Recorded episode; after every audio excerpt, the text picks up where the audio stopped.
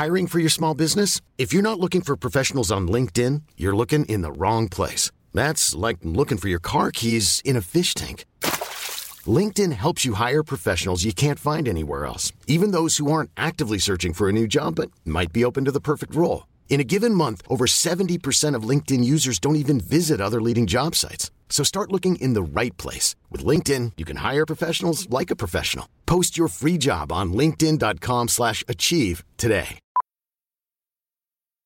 Millions of people have lost weight with personalized plans from Noom. Like Evan, who can't stand salads and still lost 50 pounds.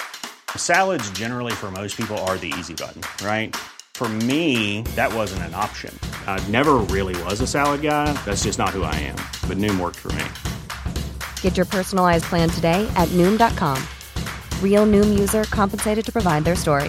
In four weeks, the typical Noom user can expect to lose one to two pounds per week. Individual results may vary.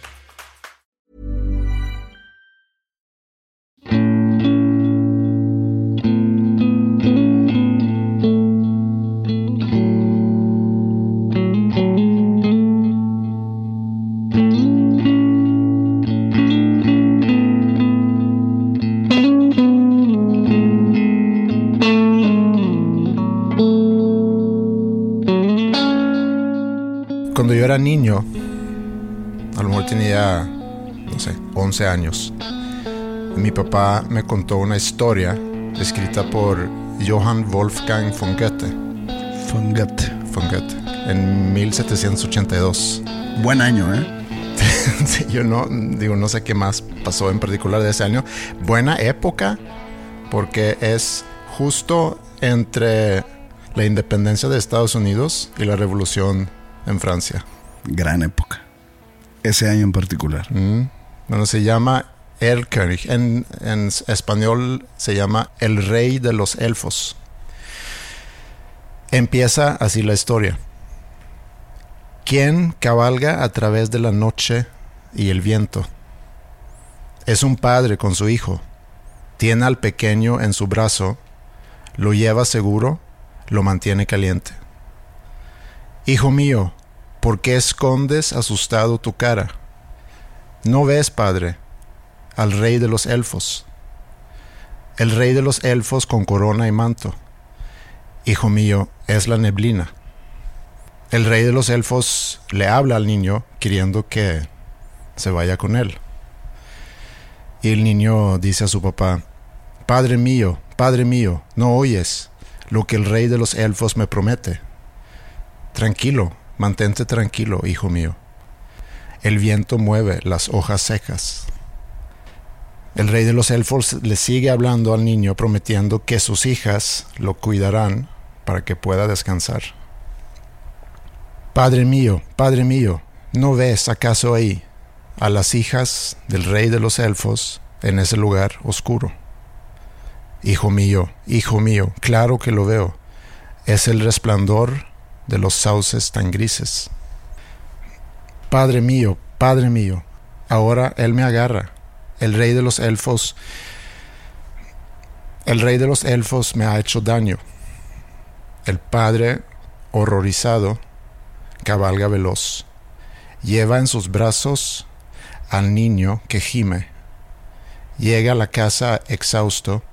En sus brazos el niño estaba muerto. Y nunca entendí por qué me contó esa historia mi papá.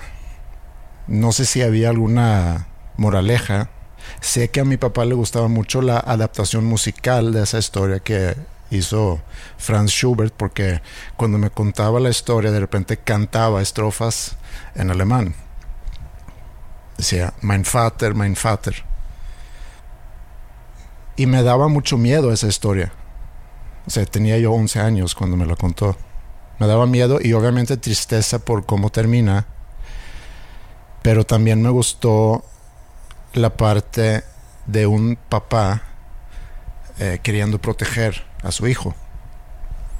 Y a lo mejor eso era lo que me quería decir mi papá al contarme esa historia.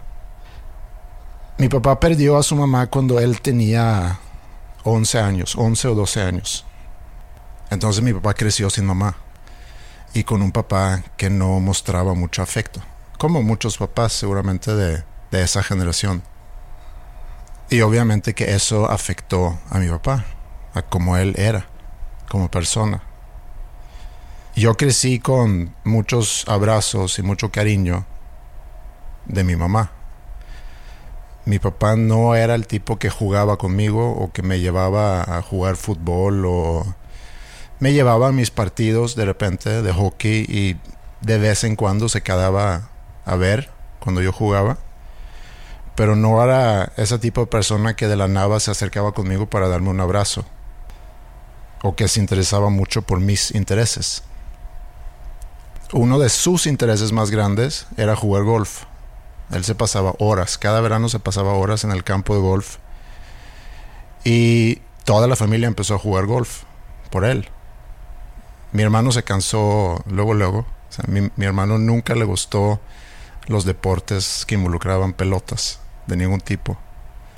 Pero a mí sí me gustó mucho y me convertí en relativamente buen jugador. El hockey no es pelota. Hockey no es pelota, no. Pero ¿Le gustaba a tu hermano el hockey? No, mi hermano no jugaba hockey. Ni fútbol, ni tenis, ni golf. A mí sí me gustó mucho el golf y entonces era algo que mi papá y yo teníamos en común.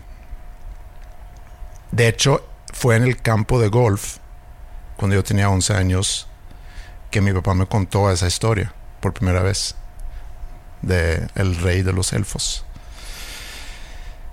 Y yo creo que a él le daba gusto que a mí me había interesado tanto algo que a él le gustaba. Años después, cuando yo vivía en Alemania, me vino a visitar. Y mi hermano se había ido con su novia a estudiar inglés en Hawái. Y cuando vino mi papá a visitarme en ese pueblo en el sur de Alemania, muy cerca de, los Alpes y las montañas, un día fuimos a caminar en las montañas y me acuerdo que me dijo que había llevado a mi hermano al aeropuerto para despedirse de él y para mandarlo a Hawái. Y me contó que al despedirse de mi hermano le había dado como un nudo en la garganta. Y era la primera vez que yo había escuchado algo emotivo o una expresión así emotiva de mi papá. Sé que él cuestionaba mucho mi decisión de mudarme a México. Ahora que yo soy papá, que llevo ya varios años siendo papá, quiero pensar que su preocupación por mi futuro a lo mejor también tenía que ver con perderme a otro continente. Él vino con toda mi familia a mi boda en el 99 y al regresar a Suecia supe que dijo que, que, no pensaba regresar a México, como que no le había llamado la atención, no, no le gustó Monterrey, no sé, pero supe que había dicho eso. Y dos años después se divorciaron mis papás y nuestra relación, algo tensa ya, se hizo aún más tensa. Creo que nuestra relación siempre había sido tensa porque nos parecíamos mucho y a lo mejor era había una química que no más no que no funcionaba muy bien pero hace unos tres años yo decidí que quería mejorar nuestra relación. De hecho lo comenté aquí precisamente hace tres años se me hace. Y decidí aceptar nuestras diferencias y no molestarme con su a veces falta de interés. Decidí yo contarle las cosas sin que él me preguntara y hacerle preguntas sobre su vida y que él me contara. Y hace dos años él regresó a México y tuvimos una semana juntos que siempre voy a recordar. El 10 de abril, o sea, hace un mes, me mandó unas fotos. Había empezado a mandarme fotos saludos, saludos para las niñas, preguntando cómo están, espero que estén bien. Nada de conversaciones muy largas, nada de mucho, muchas llamadas, sino así como de repente un saludo. A mí me daba mucho gusto porque era un contacto que realmente nunca habíamos tenido. El día siguiente, o sea, el día después, el 11 de abril, en la madrugada, lo llevaron al, al hospital. Y, y el mismo día, poco después, lo tuvieron que dormir para poderlo tratar. Entonces ha sido un mes de, de, de noticias tristes, de noticias de esperanza. Algo he comentado también aquí. Fue un mes para él luchando contra el rey de los elfos que finalmente que finalmente perdió perdón Sí, no, toma tu tiempo. el viernes pasado. Y yo no pude estar ahí y no sé si voy a poder ir, pero en todo eso me siento tranquilo. O sea, no dejamos nada entre nosotros sin resolver. Y tampoco puedo hacer nada por él ahorita. Ni cuando estaba dormido. Pero sí quisiera estar ahí por mi hermano. Así que el viernes que decidiste pasar por mi casa para saludar y, y darme un abrazo. Un abrazo que, que en estas circunstancias significa mucho más que cualquier otro momento. Porque es un abrazo que para muchos se podría equivaler a un juego de la ruleta rusa. Es un abrazo prohibido inclusive. Pero para mí fue el abrazo que en este momento quisiera poderle dar a mi hermano.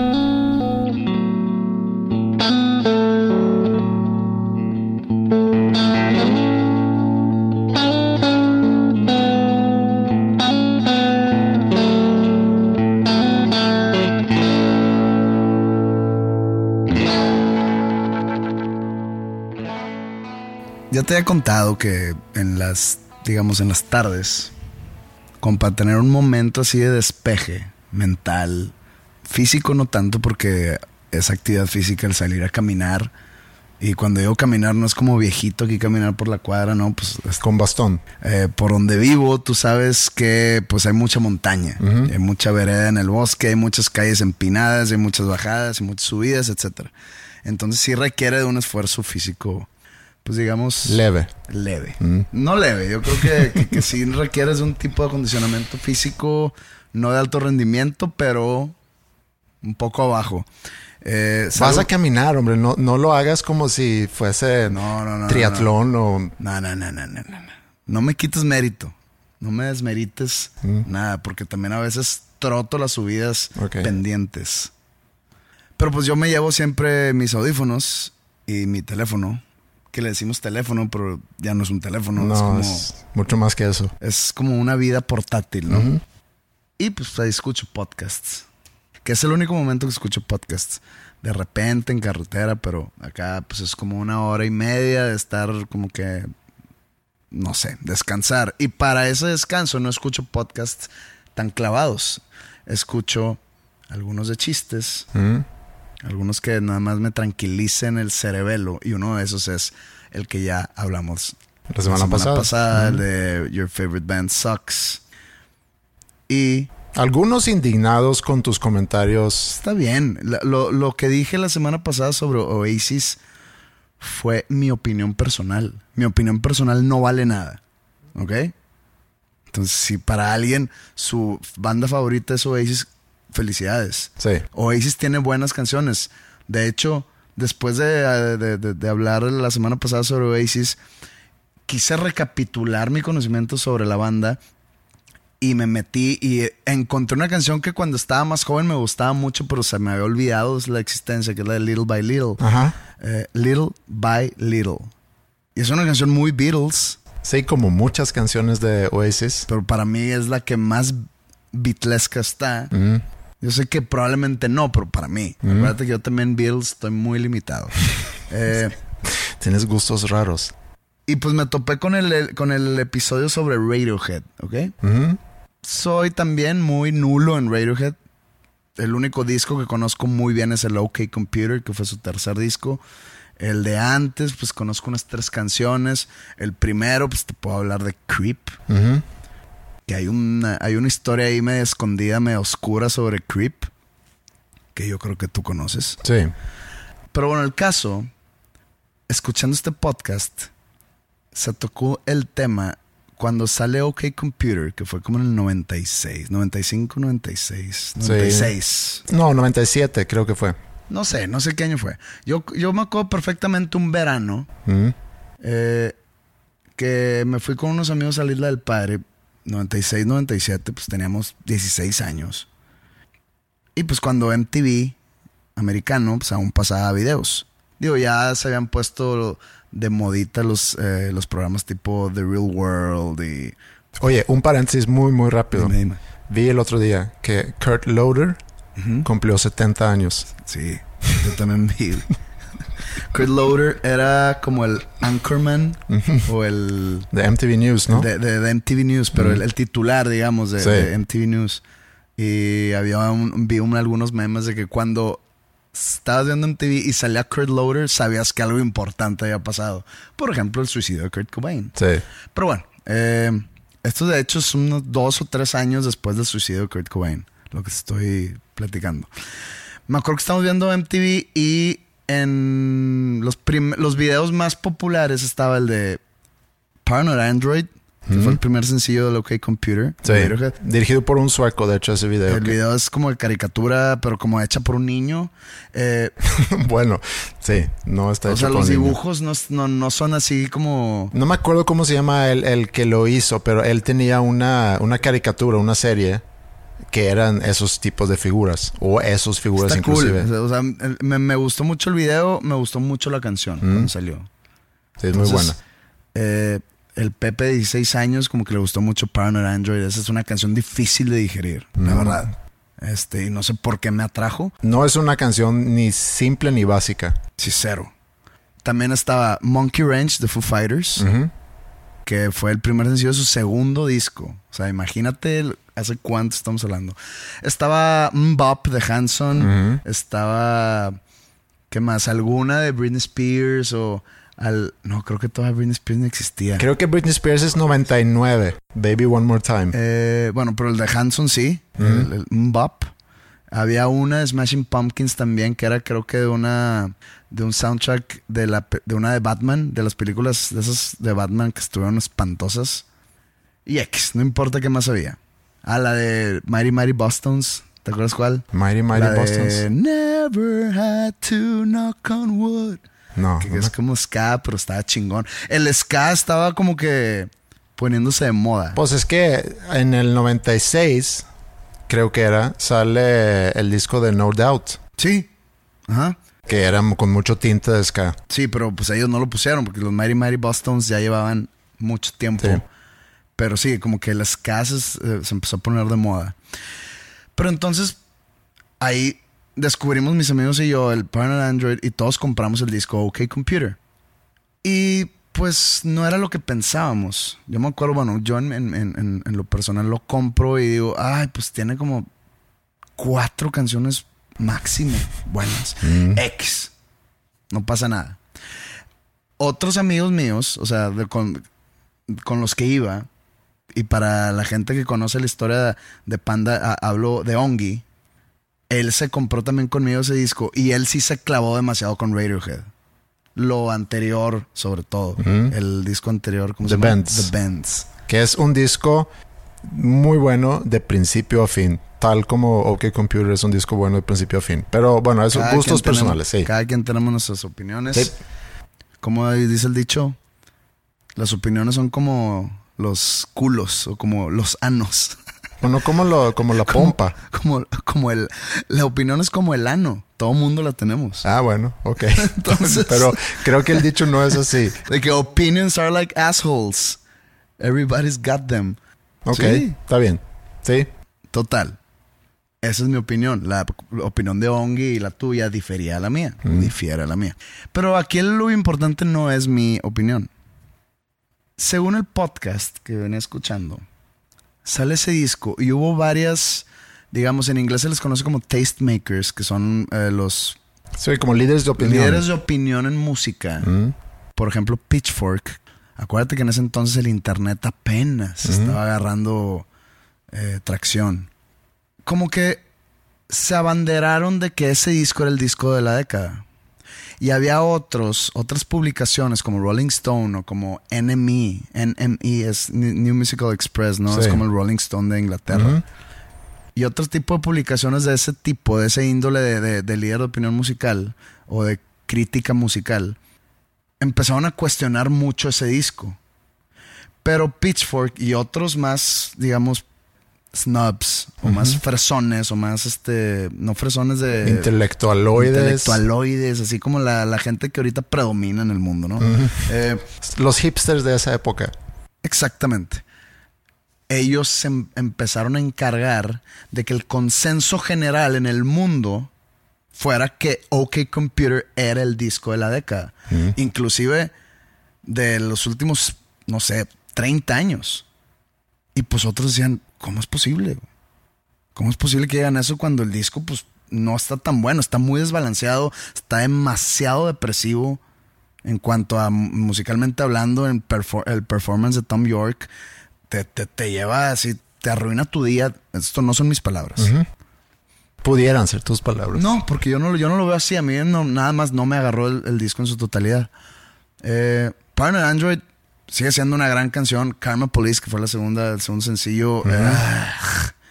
normal, No Surprises, si está buena. Eh, no sé, no me sé los nombres. Entonces, estos críticos que estaban cuestionando esa, esa, opinión de que era el mejor disco, dijeron de que, pues, ¿qué está pasando? Porque todo el mundo dice lo mismo. Y había todo una, también un grupo grande de personas que estaban con esos críticos eh, diciendo, pues, no es tan bueno que cuando Radiohead llega el momento de sacar el, disco que sigue, que ese sí no lo escuché, se llama Kid A.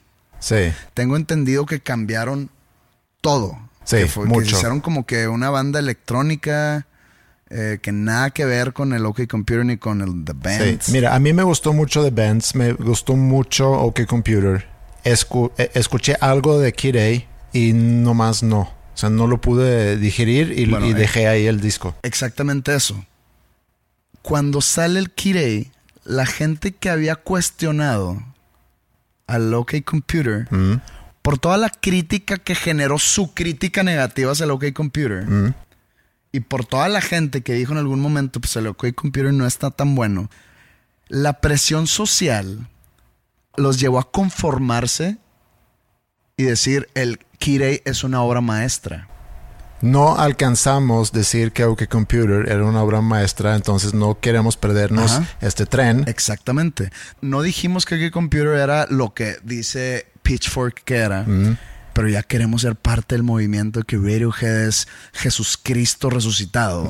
Entonces vamos a decir, no, no sé si lo planearon, obviamente no lo planearon, es algo psicológico que los lleva a formar parte de un conglomerado para sentirse parte de un todo. Entonces, creo que ya habíamos tocado algún, en algún momento un tema de otra manera, otro enfoque, esto de, sentirse parte de un movimiento o de no crear nuestra propia opinión. Sí.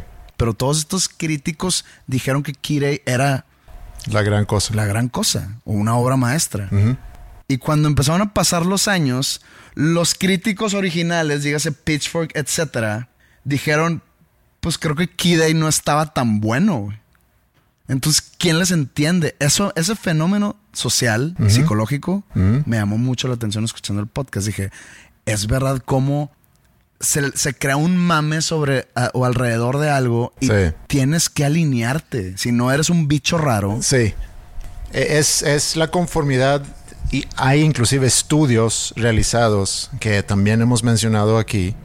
Uno de los más famosos quizás es el de Solomon Ash en los 50s, donde agarra a personas a que tengan que observar unas líneas dibujadas en la pared o en un papel o qué sé yo. Pero nada más ahí el, el, había un sujeto experimentando. Sí. O sea, eh, eh, que era base del experimento. Los demás eran como cómplices, sí, eran cómplices con el, con el que llevaba a cabo el experimento. Y la onda era, hace cuenta que presentaba una línea de, cierto, de cierta altura y luego otros dos o tres de, alturas diferentes y uno era de la misma altura que, la línea con, la cual tenía que comparar, ¿no? Y él era el último de la fila Y cuando le tocó su turno decir cuáles son las dos líneas que son del mismo tamaño, todos los demás se habían equivocado. No, adrede. Adrede, obviamente. Lo cual eh, le hizo dudar cuál es la respuesta. O sea, él sabiendo y veo claramente que estas dos son iguales, pero por miedo de quedarse fuera del grupo. Sí, es mucho eso. O sea, por miedo de quedarse fuera del grupo, se alineó con, con los paleros. Sí, aun y cuando sabía que estaba equivocado. Pasa mucho eso. Y yo quiero pensar que eso viene de- de- desde cuando vivíamos en, en- en cavernas. El gran miedo debe haber sido el, ¿y si me echan de la caverna? Si me echan de la caverna, pues ¿cómo voy a sobrevivir? Entonces yo prefiero adaptarme, aunque yo no esté de acuerdo con, ¿Qué es la diferencia entre caverna y cueva? no sé, según yo es exactamente lo mismo. Creo que dijiste caverna con mucha autoridad. ¿Sí? Yo pensé que al haber escogido caverna, sabías la diferencia con cueva, porque el escoger caverna con tantos huevos, pues, no sé. Ah, este güey sí le sabe. ¿Cuál es la diferencia entre cohete y cohete? Cohete es un, es un corte de carne o un, o un pedazo del animal, de la res. no, estoy, no estoy muy seguro, pero sé que es algo de carne. Y cohete, pues es un, Un cohete que va a la luna. pues, o, o un objeto que, que despega verticalmente. ¿Y los, ¿Y los fuegos artificiales son cohetes o cohetes? Eso creo que es una, ma- una manera mundana de decir a los fuegos artificiales. Ok. Caverna o cueva. Pero sí, creo que es algo que biológicamente tenemos en nosotros el miedo que el grupo nos vaya a dejar a un lado. Y luego ya eso, conforme vayamos evolucionando, creciendo como sociedades, conectándonos ya globalmente, obviamente que tienes la posibilidad de conectarte con, con grupos mucho más grandes. Hablando de la industria de la música, por ejemplo. Y, y pasó lo mismo con el tercer disco de Oasis. Sale el primer disco de Oasis, 94 creo que es.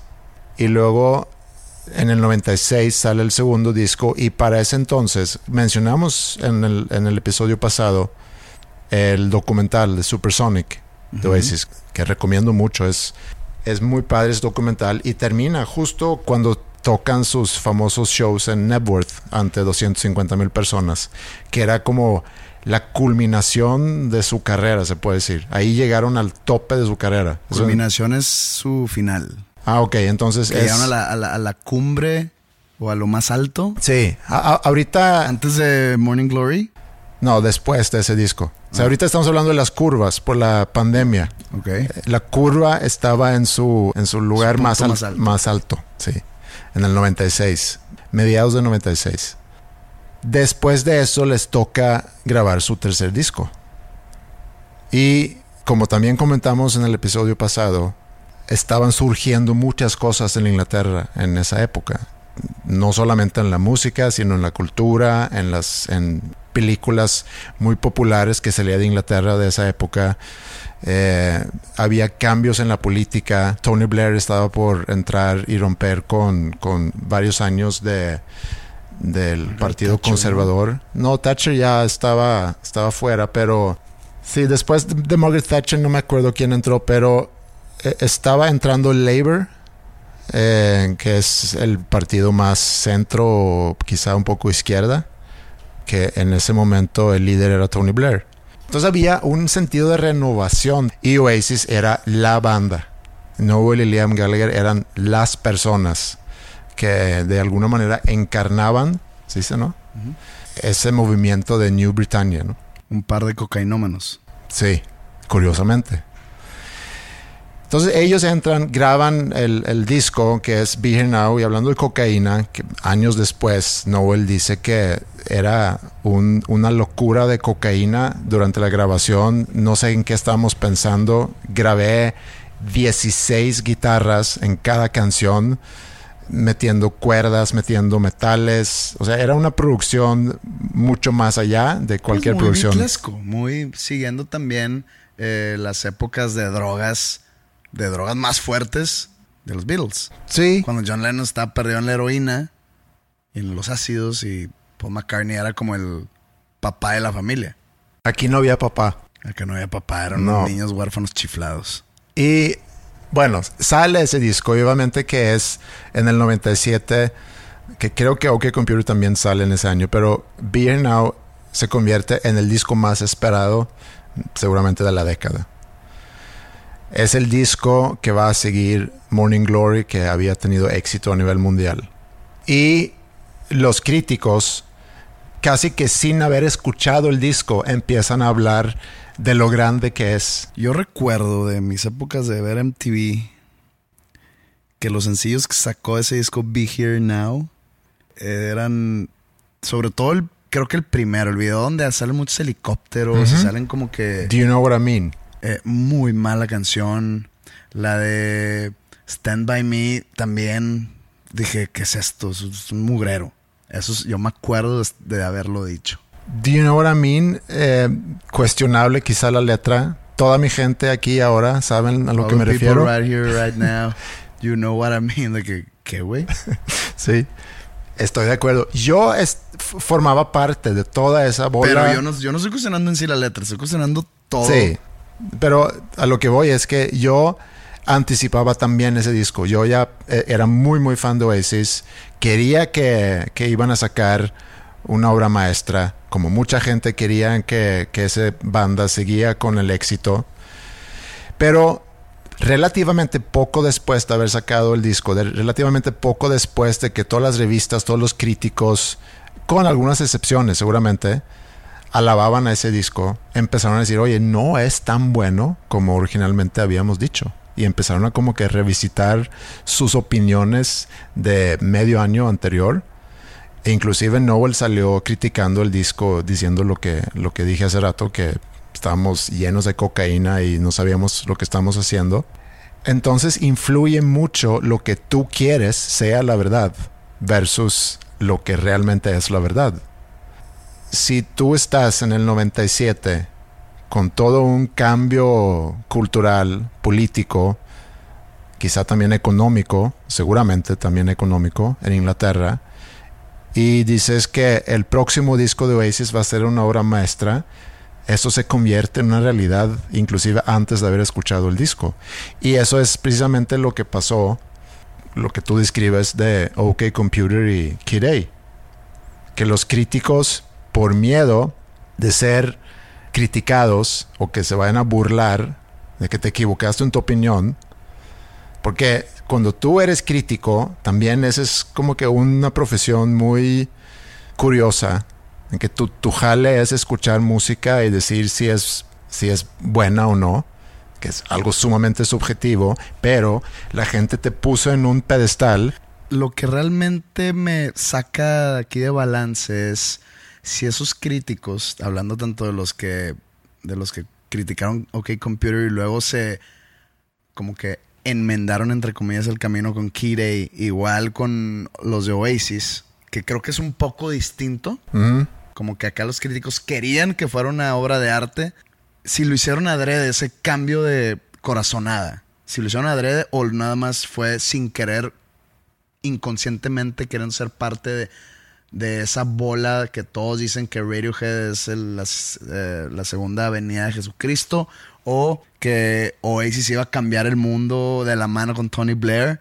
Si fue consciente o inconsciente ese, eh, esa manifestación de opinión.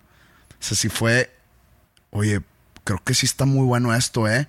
Como que queriéndose alinear a algo o, oye, sabes que si no me alineo, me van a criticar. ¿Cuál pudo haber sido en los dos casos? No sé, seguramente es una combinación de las dos para no faltarle el respeto al intelecto de esas personas, porque Yo preferiría que fuera la opción uno. mm, Que ellos pensaron que estaban bien. mm, Y como dices, es demasiado subjetivo el gusto musical que puedo decir, sabes que no es tan mal.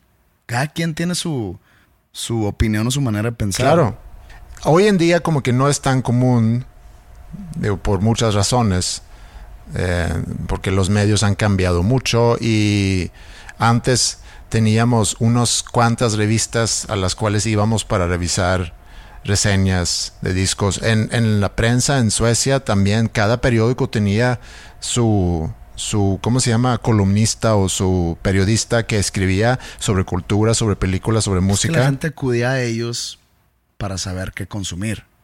porque no era como ahorita eh, es. Antes no teníamos el acceso inmediato a cualquier disco y lo escuchas tres canciones y lo descartes y lo desechas y va y no tuviste que desembolsar 15, 20 dólares para investigar. Entonces por eso la gente antes acudía o acudíamos a los críticos y cada quien tenía su crítico en el cual confiaba. A ver, este güey le gusta más o menos lo que a mí, entonces lo que él diga le voy a seguir la onda. Confías totalmente en su gusto y que no te iba a echar mentiras. E inclusive también hay unos, digamos, críticos profesionales, o había, que no hacían las cosas, tío, nunca va a ser objetivo, pero ponerte el sombrero, soy crítico musical, pues voy a decir si me gustó o no, por qué sí, por qué no, por qué pienso que puedo haber, estar, eh, puedo haber estado mejor, por qué pienso que es lo mejor que he escuchado los últimos 10 años. Por, todo lo tienes que fundamentar de una manera, obviamente subjetiva, pero a la vez como que sin, sin velos. Sin velos o, digamos, o filtrado a través de un tipo de odio. Por ejemplo, hubo uno cuando salió el, que fue el cuarto disco de Panda. Todavía me acuerdo de este, de este review. Eh, el amante suntamente sale y en una revista, no me acuerdo el nombre de la revista y no me acuerdo el nombre del crítico, pero me dio mucha risa que pone el disco y le da un cero. No me acuerdo si era de 5 o de 10, pero nos da un cero. Y en el espacio donde te dice el por qué le dio un cero o por qué piensa que es un disco pésimo, no habló del disco. Empezó a, y, y, pone de que quiero aprovechar este espacio para no hablar de esta basofia musical, sino voy a hablar de otros discos buenos dentro de él. Entonces empezó a hablar de otros discos dentro del espacio que yo quería leer, que porque piensa que es un cero. Entonces ahí digo, pues creo que no tiene razones para pensar que es un cero, no porque sea un gran disco. Digo, no por, o sea, yo sí pienso que lo es, pero no, no. No, y la gente también, porque vendió mucho, ¿no? Pero el que venda mucho no es igual a que sea una obra de arte. No, no, no, no, no, no, me malentiendas. Eh, quiere decir que aun y cuando esta persona, que a lo mejor no era tan popular, la gente o mucha gente no le hizo caso, o a lo mejor no leyeron esa, esa reseña, no le hicieron caso y fueron a comprar el disco. Es que yo hubiera respetado esa reseña mm. si diría por qué piensa que es un cero. Sí. Amerita una explicación. Una explicar, estás dando un cero, güey. Mm. Tienes que decir por qué un cero. No empiezas a, a sacarte tu y que yo soy un erudito musical y le chingada y esto no necesita, eh, esto no merece mi opinión, pues no, no lo pongas, güey. No, pero estás de acuerdo también que ese disco sale en un momento donde Panda ya era una banda controversial y a lo mejor se quería colgar esa medalla. Pero eres, pero eres crítico profesional. No, yo sé. Eres crítico musical profesional. Lo que sea que signifique esa mamada, pero eso eres crítico musical profesional. Entonces, tú tienes que tener un respeto a tu trabajo y a tu audiencia y a tus lectores. Si tú vas a hacer una reseña de un disco que piensas que es una mierda, dinos por qué eres una mierda. Porque de seguro ese güey, Rodrigo González, vamos a ponerle, tenía lectores que decían, pues quiero ver qué piensa Rodrigo González de los discos que salieron este mes. A ver cuál compro. Si vas a hablar de otros discos en una reseña de otro disco, pues mejor no pongas ese disco y reseña bien esos discos, pero como se debe. Sí. No sé. Sí se subió a un tren, pero yo cuestiono esa subida a ese tren porque le estás faltando respeto a tu profesión.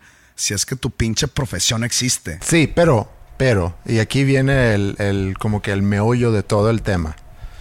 Porque hace rato mencionaste eso de la, de la conformidad y la falta o la incapacidad de formar propias opiniones, que también hemos comentado mucho, es precisamente eso. El crítico existe para la gran masa, porque para algunos no. Pero la gran masa, por hueva, quieren ver, bueno, si voy a comprar discos o si voy a ir a ver una película, quiero ver qué es lo que me están recomendando. Pero es natural. No, yo sé que es natural, porque... es natural. Ahorita que, que mencionas el cine Tú vas al cine cuando todavía había cines y hay 12 películas. Los boletos no son baratos. Un boleto de, para ir al cine en sala VIP te cuesta lo mismo que un CD. O lo que entonces costaba un CD. ¿Ok? Son 150 pesos, 120 pesos. Pensar que pagábamos en algún momento 150 pesos por un CD comparado con lo que hoy en día pagamos. Sí, por eso ahorita paga una mierda las plataformas digitales, pero bueno, eso es tema para otro día. Tú tienes un, un menú de 12 películas, pues que no sabes cómo están, a menos que sea una de Avengers o algo así, que tú dices, pues sabes que voy a ver explosiones y voy a ver ruido, este, ya sea lo que voy. Pero pues hay otras que, ay, cabrón, ya está, ¿qué tal estará? Entonces, pues si quieres ver una buena película, quieres pasar un buen rato, quieres, aunque en el cine ya hemos tocado también el tema aquí, que el, el cine sales más enojado de lo que, de lo que llegas. Sí. Pero vas a invertir 120 pesos en un boleto, pues quiero saber cuál es la buena. Entonces vas a tu crítico de confianza y ves qué piensas o, ve de que yo te recomiendo esta semana esta película. ¿Por qué? Porque está así, está así. Esta no está tan buena porque pues, las actuaciones están pinches o porque la música te distrae mucho, porque la trama está muy desconectada, etcétera, etcétera. Entonces ahí se necesita la crítica de alguien que tú consideras un experto, lo que sea que significa eso. En la música antes era igual. ¿Por qué? Porque no ibas a gastarse un 50 pesos a ciegas. Oye, es que salió el nuevo de Pearl Jam. Madres, este, ¿cómo estará, güey? A menos que seas ya una, un religioso de Pearl Jam, lo compras sin escuchar, que a mí me pasaba con, otras bandas, inclusive con Pearl Jam fue una de ellas. Eh, pero si fuera una banda nueva, fue un, mal ejemplo Pearl Jam, una banda totalmente nueva que saca un disco y dice, híjole, escuché buenas cosas, pero no he escuchado nada, lo voy a comprar. Y, pues, ¿qué tal si pues nada más no te gusta? Es tu puta madre, se me fueron 150 pesos. Acudías a los críticos. Ahora, tú eres el propio crítico. ¿Por qué? Porque está todo a tu alcance. Sí. Ah, me dijeron que este disco de Andreas Osberg y los Pilimeos déjame, déjame meterme a escuchar. Y a la primera canción probablemente digas, ah, es una mierda y adiós. ¿Cómo? Porque probablemente dices, dirías eso. No, pues estoy hipotetizando. Pero pudieras haber dicho también de que la primera canción me di cuenta que. Pero y luego ves de ahí de que artistas similares y ves a José Madero, entonces ahí le piques, ah, mira qué obra de arte.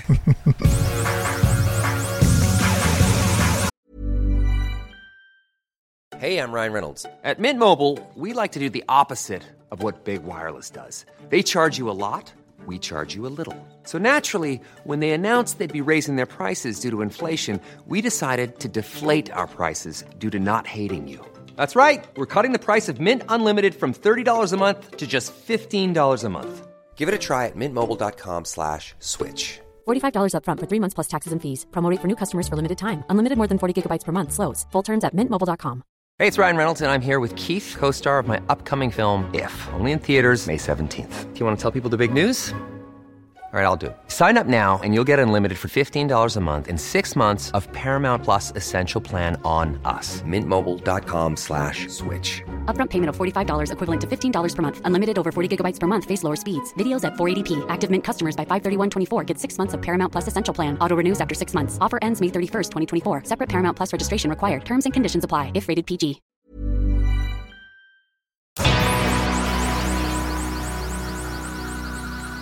Hace unos años hicimos, como muchos, un grupo de WhatsApp.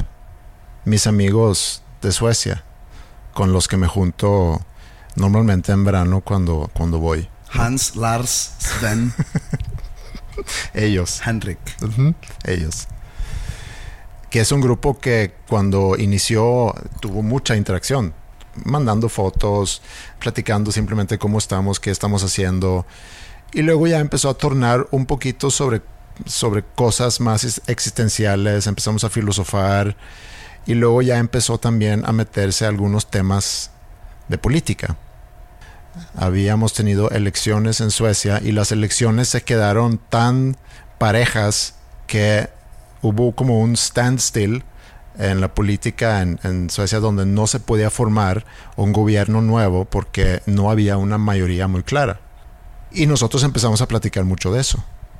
En algún momento mi hermano toma la iniciativa de formar otro grupo con la idea de que, mira, vamos a mantener las pláticas más cotidianas, más de relaciones de familia y de chistes y demás, en ese otro grupo que habíamos hecho originalmente y voy a hacer otro grupo que se llama La Palabra Libre, donde vamos a poder opinar sobre política, sobre cosas más quizá polémicas, etc.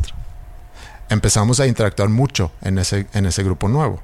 La palabra libre. En la palabra libre. Entonces la otra no era tan libre la palabra. La, la o sea, estaba limitado. En la otra como que no había... El pensamiento crítico estaba lesionado. Mm, sí. Fracturado. Se, se puso como que en la banca el otro grupo por un rato. Y hubo mucha interacción en ese grupo. Y la idea de ese grupo era el, a ver, yo pienso así, yo sé que tú no estás de acuerdo, pero era como que un debate, un mucho, mucha argumentación. Y como yo vivo eh, aquí y, otro amigo está en China, entonces también afecta ahí todo el, el, el cambio de horario, la diferencia de horario. Entonces yo podía leer algo en la noche cuando ellos estaban ya dormidos y me, pusía, me ponía a contestar y entonces ellos se despertaban con un... Una Biblia. Con una Biblia de, de cosas, sí. En algún momento ya se cruzó una línea en ese grupo. Yo era muy parte de esa cruzada de línea junto con mi hermano porque empezamos a llevar las cosas un poco a, un extremo. Para generar controversia, también para picarle a algunos amigos en ese grupo y también para poner las cosas desde diferentes perspectivas. Y no le cayó muy bien a algunos o algunas de las personas en ese grupo, cosa que yo también me di cuenta. Pero pensé, debe de existir la madurez de poder debatir ese tema. A final de cuentas, somos amigos y nos queremos mucho en ningún momento hubo ataques personales, simplemente se puso sobre la mesa opiniones que a lo mejor no son tan bien vistas por los integrantes en ese grupo. Terminó con que uno de ellos, que es mi amigo que mencioné en el episodio pasado, que, que conocí cuando yo estaba en Kinder, se salió del grupo. Nada más un día me despierto y veo que Peter se salió del grupo. Y le mando un mensaje a mi hermano y le digo, oye, esto no está bien. Está muy mal que nada más te salgas así de un grupo. Sin explicaciones, sin nada. Al mismo tiempo, más o menos, recibo una llamada de él y de otro amigo. Porque quieren hablar conmigo sobre lo que yo he puesto en ese grupo. Cuestionando cómo es que tú piensas así. Y le digo, pues es que no es que yo piense así o tengo mis o que yo simpatizo con tal partido o con tal partido. Nada más estoy tratando de entenderlo desde arriba, viendo el tema desde diferentes ángulos. Pero bueno, no entendieron muy bien eso y no estaban de acuerdo y terminaron básicamente regañándome. Yo me sentí muy mal. Hablo con mi hermano y le digo, oye, acaba de pasar esto. No sé si debo de pedir disculpas. Y me dice, estás pendejo. Te llamaron para regañarte y ahorita estás con la cola entre las patas queriendo pedir perdón, pues no, así no es. Total, todo eso hizo que el grupo dejó de existir y al tratar de retomar contacto en el otro grupo, como que no hubo mucha mucha interacción. Sentí un distanciamiento entre los amigos, con todos los demás menos con, con mi hermano hemos tenido contacto. No es que no hemos tenido contacto, pero ha sido más esporádico y más corto. Y, hace dos meses, cuando inicia toda esta pandemia, se empieza a reactivar mucho el grupo. Todos preguntando, oye, ¿qué está pasando? Como uno de ellos vive en China, fue muy natural preguntarle, oye, ¿qué está pasando en China? Oye, ¿qué está pasando en Suecia? ¿Y cómo les ha ido en México? Y empezamos a platicar mucho alrededor de eso, obviamente también de cosas más personales y nos encontramos otra vez, se puede decir. Hemos tenido más llamadas y hemos tenido más acercamiento. Y en general, es algo que yo he sentido desde que inició todo esto, es como que el mundo se frenó y nos dio la oportunidad de realmente pensar en qué es realmente importante para nosotros. Sé que estamos quizá muy limitados a ver a las personas que, que normalmente vemos, pero por ejemplo Ingrid, que tiene su grupo de amigas que rara vez se juntaban, muy rara vez, y ahorita se ven, no sé, una o cada dos semanas se juntan por Zoom para platicar. El freno del mundo hace que tenemos la oportunidad de reflexionar sobre qué es realmente importante para nosotros. Y mi conclusión es que lo más importante para nosotros son las relaciones que hemos establecido. Obviamente lo que más extraña una persona en estos casos es su relación interpersonal con otros seres humanos. Somos un animal social, necesitamos estar relacionándonos de todas las maneras y de todos tipos todo el tiempo. Nos limitan eso y puedes aguantar un rato, pero luego ya después te empiezas a desesperar, entra la ansiedad, entra la angustia, empieza a, cuestionar realmente las relaciones que, que tenías de antes, qué tan reales son, qué tanto peso tienen en tu vida, te empiezas a dar cuenta que lo que yo pensaba o lo que pensabas de una persona probablemente no era cierto, te sientes un poco aislado, entonces también tu cabeza te empieza a hacer juegos de que, oye, entonces esta persona no me valoraba tanto, o sabes que yo no estoy valorando tanto a esta persona porque siento que me, me tiene olvidado. También te das cuenta del verdadero color de algunas otras, pero eso es lo que causa el distanciamiento. Pero al fin del día lo que necesitas es la relación humana en sí. Por eso pues hay, mucha depresión, hay mucha ansiedad en, pues, en estos tiempos. Y entiendo eso, y, y, sí, somos seres sociales y necesitamos ese contacto y lo teníamos muy, muy, ¿cómo se dice? gratis porque nos íbamos a una oficina, íbamos a, no sé, de vez en cuando a un restaurante o de vez en cuando a la casa de, de algún amigo.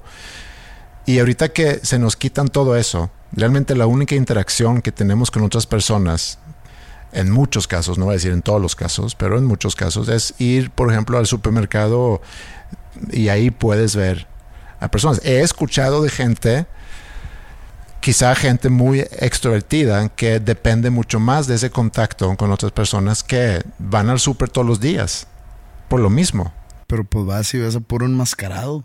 Sí, pero es quizá por la necesidad de, estar junto con otras personas, aunque no necesariamente son personas que conoces, pero el, estar en un grupo de personas te da algo, te da una tranquilidad y ya puedes regresar a, tu casa con esa dosis de interacción.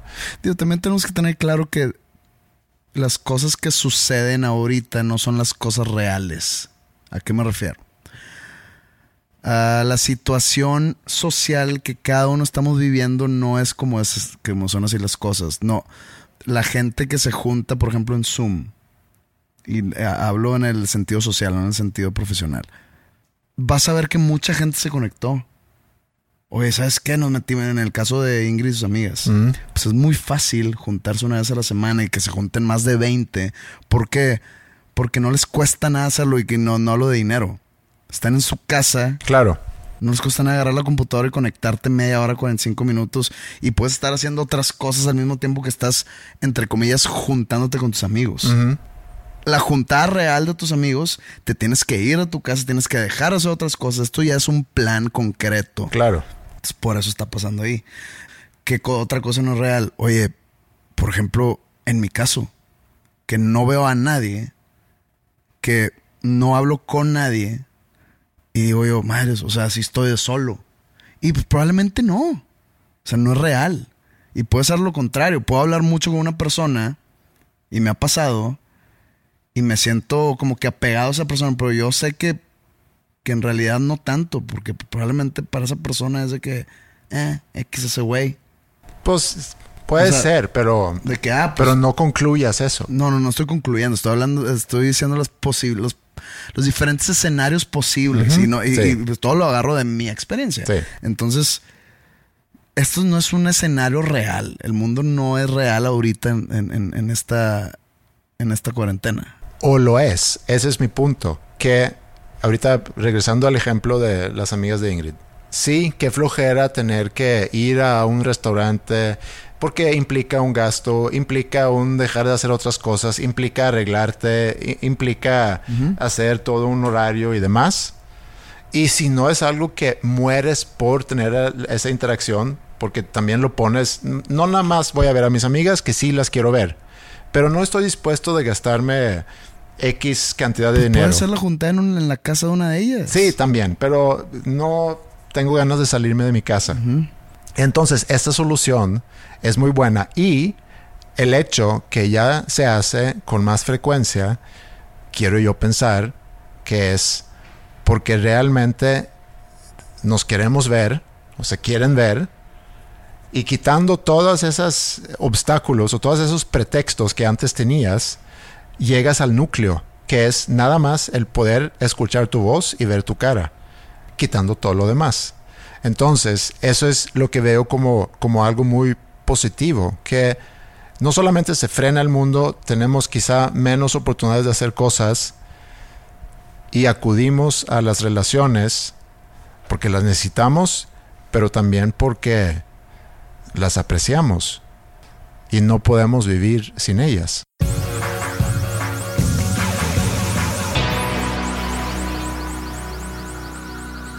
Una de las cosas que yo pensé cuando iniciamos este podcast hace, ¿qué? ¿Cuatro años? Mm, pues ya casi cinco. Era siempre tratar de ser transparentes. Porque creo que es algo que, que hace que quien nos escucha más fácilmente se pueda conectar con lo que hablamos. Y si algo he leído en las últimas semanas, en los últimos meses, es precisamente eso, que nos llegan muchos comentarios, que me gusta mucho la transparencia o la apertura. Y a mí me da un enorme gusto, bastante gusto. Bastante. Leer comentarios así. Y, y esto es el episodio 150. Me gustaría hacer otros 150. No sé si vayamos a tener de qué hablar para otros 150 episodios, pero también pienso que mientras sigamos vivos, siempre debe haber algo. Algo tiene que cambiar en el mundo. Algo tiene que suceder y sobre eso podemos seguir platicando.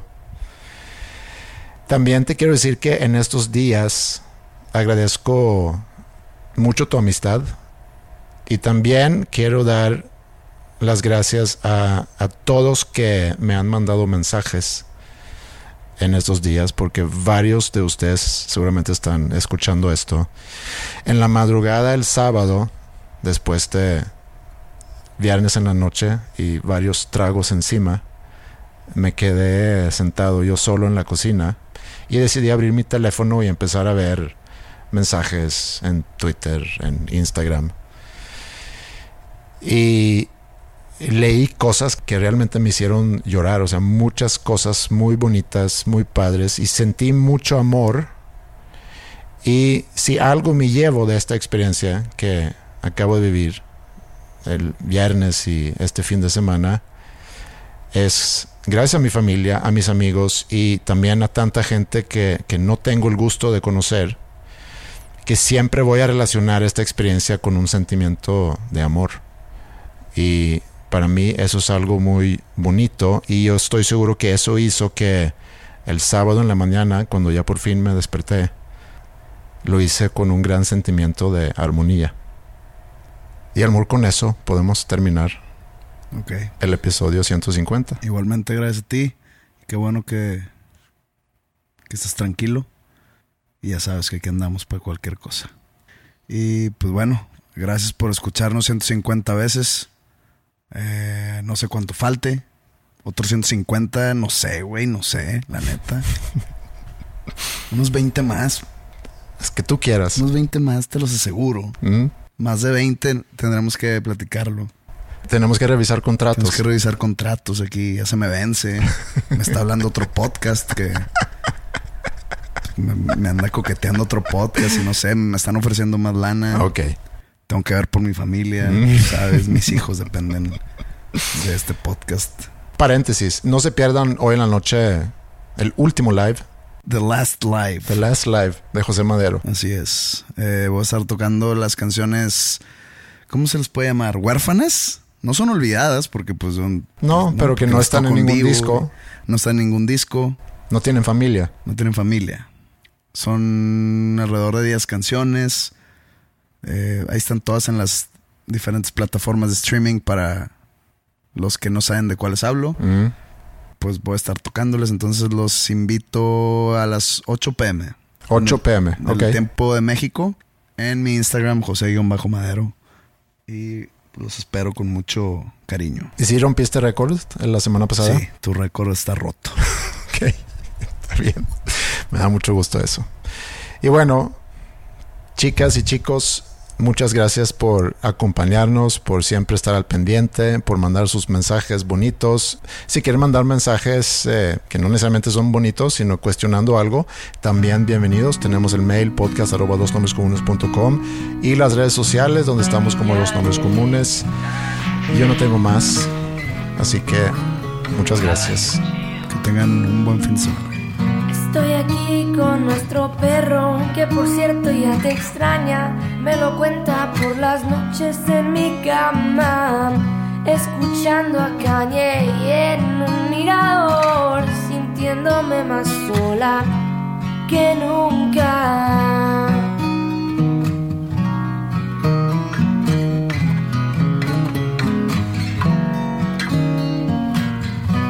No sé cómo hacerle para no pensar en ti, pues si batallo mucho para poder dormir y no he dejado de escribirte a ti con la esperanza de que escuches mis canciones y la jury que te robé todavía vuela al mar azul.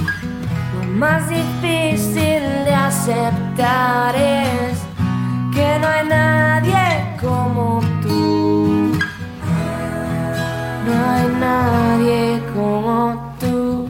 Escúchame, sé que no estás aquí, no me conformo ya cantándole a tu estrella.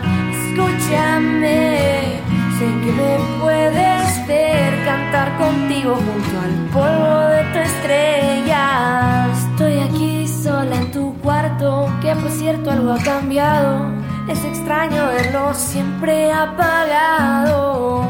Ya no usado el jersey de nuestro albi azul. No sé si abrir la botella porque faltas